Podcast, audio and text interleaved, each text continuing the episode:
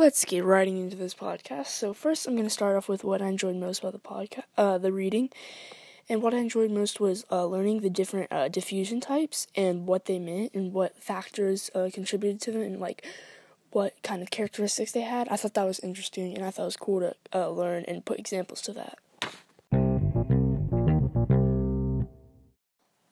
So next up, what I thought was most difficult was um uh, when I was studying for the vocab words uh, for the of this uh, this uh, unit, the different culture words variations like the cultural realm and the um, cultural hearth and stuff like that.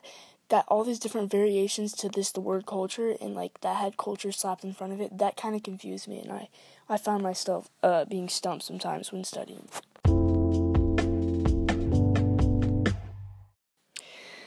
So, the why of the where, why do geographers study uh, where things are? For this reading would apply to um, cultures, like why studying uh, cultures.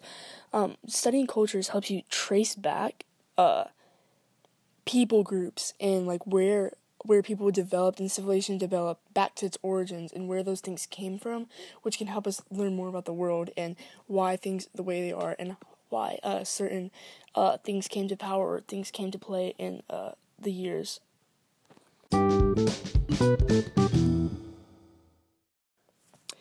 so next up, the connection I had, uh, uh, a connection over all three ch- uh, chapters would be cultures comp- comprised of many aspects like religion, language, and ethnicity.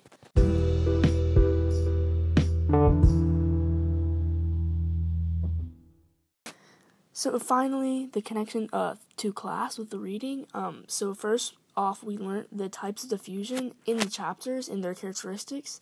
Then we found out examples that back them up and uh, that kind of go along and give us ideas of what is a um, what is a certain diffusion in class.